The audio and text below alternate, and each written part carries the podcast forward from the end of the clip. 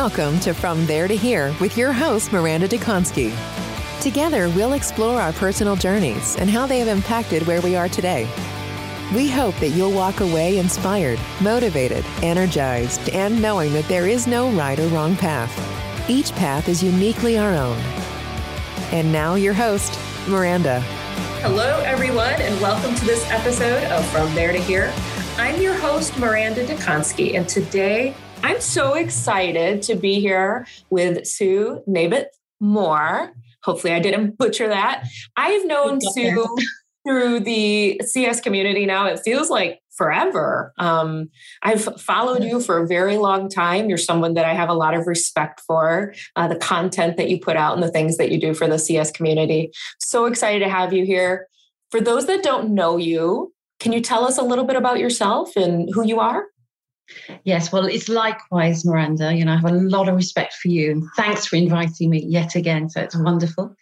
So my name is, is Sue Nabeth Moore. Um, as you can probably all gather, I'm British. I have a lousy British accent. I come from the north of England, a place called Derby, which is it's actually the centre of, of England. If you if you draw across in England, it's it's a central town right in the middle. But I've actually been adopted by the French. I've been living here just outside of Paris now for, well, I won't say how long because it makes me sound really old, Miranda, but let's say 30-ish, 30-ish years. uh, so it's quite a while. My husband is French. My husband's called Didier. He's French. And I have three sons who are all in the early 20s. They're all French. And I'm the only odd bod in all that. I'm still British and trying to get my dual nationality after all these years. Um, so I love it here. I love being here in France. And on a professional point of view, I am the co founder of Success Chain, uh, which is a company which helps companies either initiate or refine their customer success organizations because as we all know you know we never we never stop with customer success it's it's ongoing and i'm also passionate about customer success here in europe so i've done a lot of stuff to evangelize customer success with different meetups and events. And that's what I continue to do with passion. Yeah, I love that. And just so you know, I am going to be going to Europe for the first time ever in my life. And my first stop, I am going to be in Paris. I'm doing it alone. Uh, my husband can't make it with me.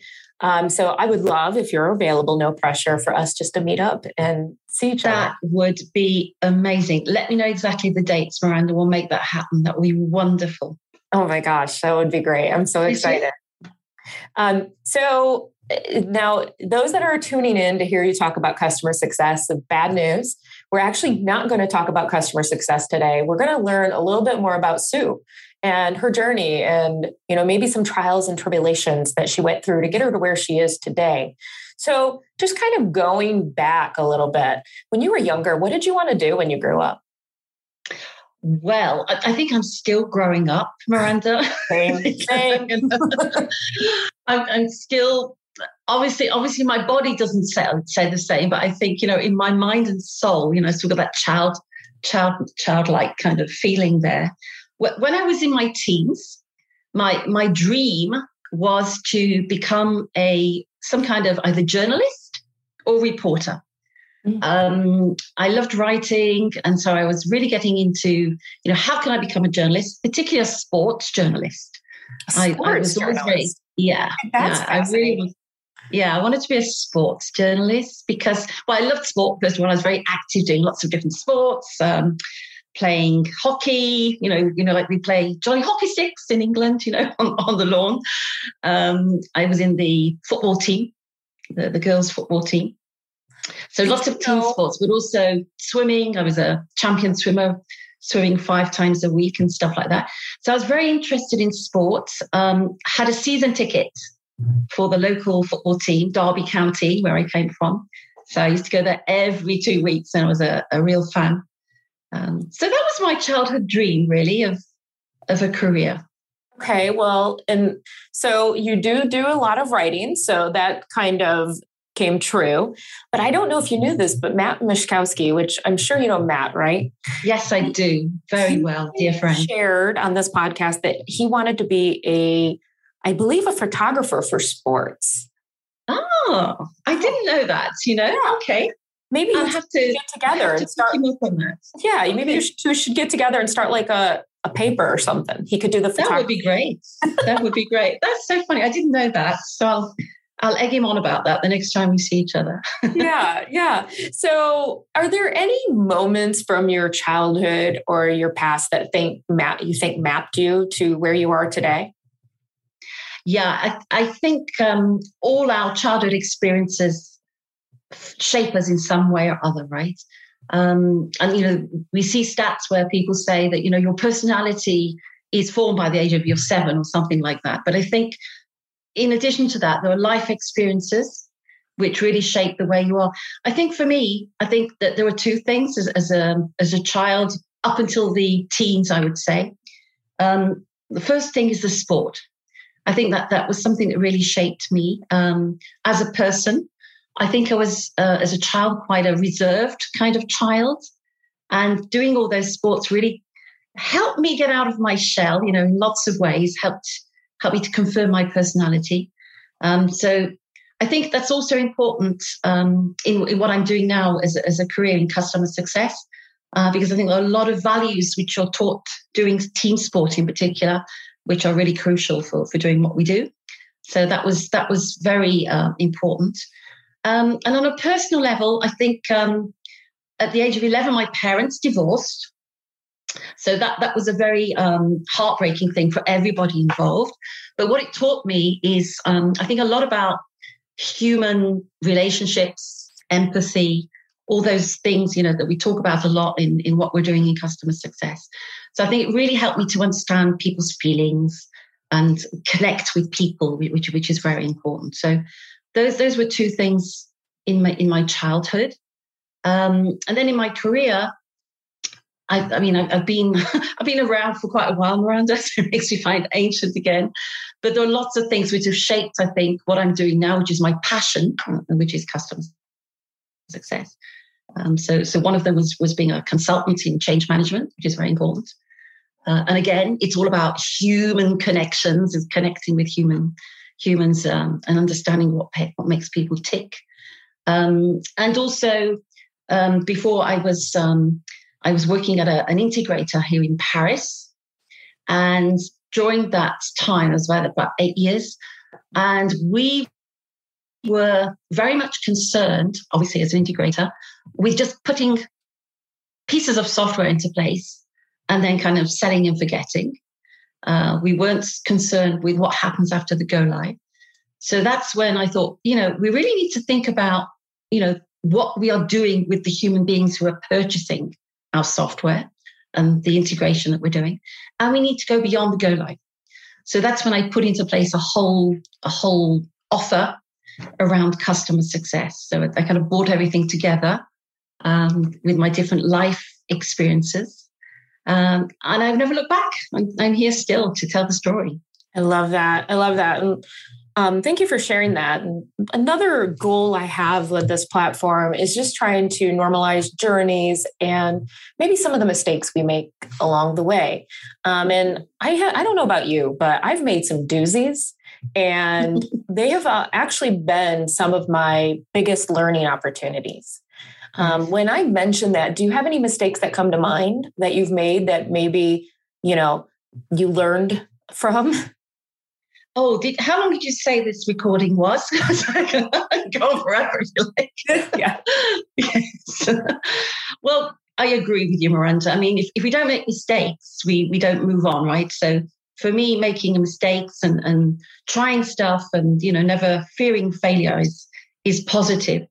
Um, I've made lots of mistakes, obviously, like like all of us. I, I think one of the things which really stands out, and it's quite funny, actually, quite a funny story, um, is when, when I was um, a CRM consultant about almost 20 years. So it's almost 20 years ago. And at the time, we had this uh, CRM platform made in France. So it was a Frenchy CRM, and that we were taking to the USA. So I went on a road trip of, of, of, about two weeks to Arizona, to San Francisco, and to Connecticut to kind of deploy this French made CRM. So it's a bit like selling ice to Eskimos, really, in those days, 20 years ago. Yeah. And I remember I, I, worked very hard preparing all the training material for this deployment in the USA. And I remember at the end of one of those trainings, it was one in San Francisco, and the VP of sales turned to me and he said, Sue, that was a fantastic presentation. Thank you very much. But we, we just don't work like that here in the US, you know? so for me, that was a big, it was kind of a flop. The whole thing was a flop which really made me see, you know, at the time that, you know, when you're talking about tools, it's not just about the tool. It is about the culture, it's about the organization, it's about the process. So from that day onwards, so almost, yes, over 20 years ago now, that's why I never talk about tools just for the sake of the tools. And, you know, one of my mantras, um, I mean, I call it opt-in. Um, and so it's all about, you know, making sure that the tool is camouflaged within the business environment in which you work. Oh my gosh. Yeah. You made me think of something um, that I haven't shared on this mm-hmm. podcast that happened um, earlier in my career. Um, this is probably, you know, well over 20 years ago now at this point. But I was really gung ho, early 20s, um, and had this job that I loved. I was dealing with a lot of folks around the globe. And one of the things that I didn't think about was the tone of how I mm-hmm. communicate in emails. And mm-hmm. sometimes mm-hmm. I would just write one sentence. I need to get an update on but but but but. Um. What's the status of but but but but? Well, after doing that for a few weeks, um, some folks in Amsterdam, they I really rubbed them the wrong way, and I didn't understand because that was completely acceptable within the internal walls of where I worked, and when I worked with others you know, in my local region, I didn't have to do my communication sandwich of, hi, how are you? Hope things are going well. Really would love to get an update on this, this, and this. Thanks again for your help, right? I never had to do that. Um, but what I learned really quickly was there was a big culture gap in how information was received. And in my early 20s, I I, I wouldn't say I burned bridges. They were very forgiving because I apologized and explained, like, I am so sorry I am moving quick. I will slow down and make sure that my tone is a little different in writing. Um, but it was like this assumption that everybody just communicated the way I did uh, and not thinking about how it was being received on the other end. Yeah. That, that is such a great point. It's so important, especially, well, here in Europe, of course, you know, we have that cultural gap all over the place with, with all the different countries and the, the way that the different countries do business. Um, so it's really important to understand that, not just in the tone, like as you say, but also in the wording, how you address people. You know, I just come from Germany. People are still addressing people in a written way. You know, you have to say if they have a doctorship, you have to address them with the doctorship and everything. So there are things like that in business, yeah, which you have to take on board. And it's not always easy. So it's a learning curve for all of us. Right, right. So if you could try any occupation other than your own. Um, and there was you know money was no object skills was no object. What would you what would you do? Well i, I think we'll go back to my childhood dream of of being some kind of journalist or, or reporter. Yeah i i love that. You know I, I love watching for example documentaries historical documentaries. And i love trying to understand you know how people lived at the time so I think you know those documentaries, you know, they are they are statements of you know our evolving history. Um, and I, I, still think now with with everything that's going on in the world, you know, we have so much to say to report uh, in images and in words. Um, so I think you know if money was not an object, that would be what I would be doing and going out there and traveling the world and reporting on this, that, and the other. Yeah. Mm-hmm. Yeah, there's a new um there's a Netflix special. I don't know if you you get this over there, but it is. I wish I, I remember the name of it, but it is narrated by um, former President Barack Obama, and it's about our national parks. Um, it is amazing. I, mm-hmm. It's on Netflix. I wish I could remember the name of it, but I started watching it um, last weekend. I watched a couple episodes, and it made me want to just get out of the confines of my house and start traveling to all these yes. really awesome off the wall places. So it's really powerful what documentaries and memoirs, and I am obsessed with memoirs and, and biographies and autobiographies and documentaries. I, you know, that is my go to chosen genre of reading, of television mm-hmm. watching. Yes. Um, I love hearing people's personal stories, which is probably why I started this podcast. I like to, to really learn from folks and their journeys. It's so crucial and so important. It is. Absolutely. And, and that's, you know, that's what makes history, isn't it? It's people. Huh? Absolutely. And so understanding how, you know, how people function, what makes them tick, how we interact, all that so yeah, we had that thing in common, Miranda. And for me, you know, that I'm I'm the same as you. I'm a real binge for documentaries, history programs, history books, you know. Um, yeah. So yeah, anyway, one day I might be able to do that. Let's see. yeah, yeah. And before we move on from that topic, uh, on a funny note, my husband is absolutely certain that I'm on some kind of uh, CIA watch list because I read and watch everything I can on North Korea. Um, I'm so fascinated by Have No, no, like that's that's not. It, you know, being from the United States, it's very taboo. I, you know, you you don't go to North Korea. so, uh, but I do follow like hashtags on Instagram, mm-hmm. so I could see photos that people post. Yes um, super fascinating. Anyway, yeah. I digress. Uh, well, maybe the world will change and you'll be able to go there one day. So maybe, maybe. Um, if you could give advice to your 18 year old self, what advice would you give, knowing what you know now? Yes, I mean, that's a great question. Um, I, I think um, I would give advice about being passionate being passionate about what you do, which, which is what I am really, um, that's sure. And always go for your passion. I think that is something which I've definitely transmitted to my three sons. Um, so they're all in the early 20s. And I just said to all of them, just do whatever you're passionate about, right? Um, don't just follow suits, you know, go with the flow, whatever is your passion. So, so that is something which I'm proud that they've all followed and they're all doing that, you know. Um, I would say as well that it's um, it's always important, I think, because we have a lot of choices in life, personal life, our career paths. So always um, try and weigh up the pros and cons of each situation. Always ask the advice of your friends and family. But at the end of the day, always rely on your own intuition and your own gut feeling about a situation. I mean, there's so many you you can weigh up the pros and cons from a factual point of view, from a feeling point of view. But I think you know what inside, what is actually your little voice is telling you, is so important to listen to. Once you've made a decision, go for it, full hog. Don't regret your decision. Just give everything you can because you know life is a, is an itinerary and you have several different diverging paths which you can take. If you take one path and then you think, oh, maybe I should have taken the other path, that's not good to regret. So just go for it full fling. Really try and make sure that whatever you're doing, you're, you've got your passion, you're doing it to the full, and that you are making progress all the time with whatever it is, but also that you're having fun. If you're not having fun, with what you're doing, then that's a waste of time for me as well.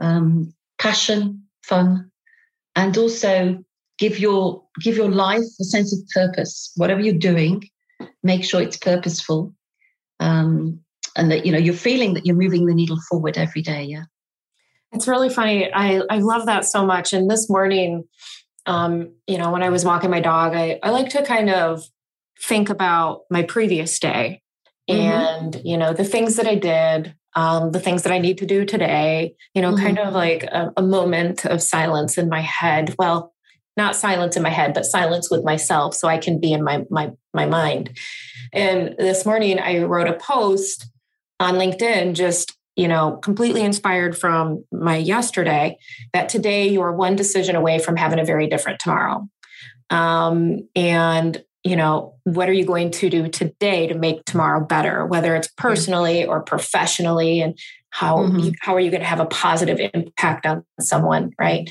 yeah. um, and you know I try to strive to be in that mindset. I have days where yes. I'm like, oh, this is bananas, you know? so yeah. then I got to yeah. take a step back and remind myself, like, this is just a small snapshot in a bigger picture. Yes. I love that. I love that. And I think that that's a great mantra, isn't it? At the end of every day, you can think back. And I try and do that as well. Think, what, what is the impact that I've had today? You know, um, why have I deserved to live in the universe today? You know, what have I done? kind of thing. Exactly. And that's stimulating, isn't it? You know, because I think we often think, oh God, you know, I've got this great big to-do list of all these things. Um, and sometimes that can be overwhelming, it can be frustrating. And we often, you know, our to-do list is probably longer than our done list.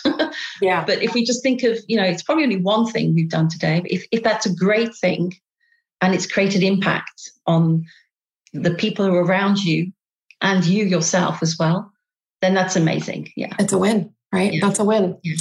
So we kind of went through a little bit of your journey from, you know, childhood to current. Let's imagine we're 100 years from now and folks are reminiscing about Sue and oh the impact. Goodness. I know, and the impact that you had. What do you want your legacy to be? Well, it's, it's like the Beatles songs when I'm 64 and a bit beyond, actually, in 100 years' time. Um, well, I, I would like just people to remember me as a, a woman on a mission, a woman on a mission for for helping others in customer success to to to move their careers forward, either to start their careers or to move their careers forward. Um, and a woman who has helped also her family. You know, I've got a family, so my sons and, and my husband. So I'd like to be remembered by them on a personal level as somebody who's helped them actually you know, have the foundations in life to have a fantastic life uh, and to have done great things and to to have given them, I think, the the foundations to not only be successful but to have fun and to be passionate about what they're doing. So I love that. So that's my mantra, you know, whether it's personal or professional. Love that. Love that. Last question that I'm going to ask you today. So if you could have dinner with any two people that are alive, who would they be and why? Um, well, actually, I would say two people. They're both dead. Oh no, one of them's dead. One of them's dead. One of them is still alive. So the first would be Rosa Parks. Yeah, because I, I'm very admirative of what she did. You, you know, she really stuck stuck up for you know her values on that bus, um, and and really probably changed the the face of way you know we're looking at this this whole segregation issue. And I think she was very brave, you know, real mother courage. Yes. So amazing. Uh, so I'd love to, to meet her and ask her something like, you know, how did she feel when she didn't stand up on that bus, you know, in Alabama? So she would be the first person. And the other person who is um, is still alive is Al Gore. He's Al Gore because I think he's he's really helped to move the needle about saving the planet and, and this is something which I'm particularly uh, conscious of. And I think we all should be, as individuals, doing our bit to save the planet and, and doing stuff we can do on an individual level. And I actually had the pleasure of seeing Al Gore. He was at a, uh, the keynote at the Web Summit in Lisbon uh, about three years ago that I was at. And he was probably the most inspirational speaker I've, I've ever heard. He was amazing, amazing speaker. And I thought, you know, it just takes somebody like that to create that awareness in all of us yeah. to, to make us want to do something on an individual level. We could all do something to save the planet. Um, so I'd really love to talk for hours with him on that subject. Yeah. I love it. I love it. And if you could have Rosa Parks and Al Gore at the same dinner, how interesting would that be? That would be amazing. Right? Well, I could have a whole banquet with all these wonderful people, right? That would be right. That would be amazing. awesome. Sue, thank you so much for your time today. Um, I can't tell you how much I appreciate you and the wisdom you parted upon us today. So thank you for spending the time with me. I really appreciate it. Thank you again so much, Miranda, for everything you're doing. It's wonderful. It's wonderful to meet you at last. yes, thank you. Thanks for listening today. We hope that you enjoyed this episode of From There to Here. Check back weekly for new episodes. For more conversations about this episode and more, please feel free to follow Miranda on LinkedIn. See you soon.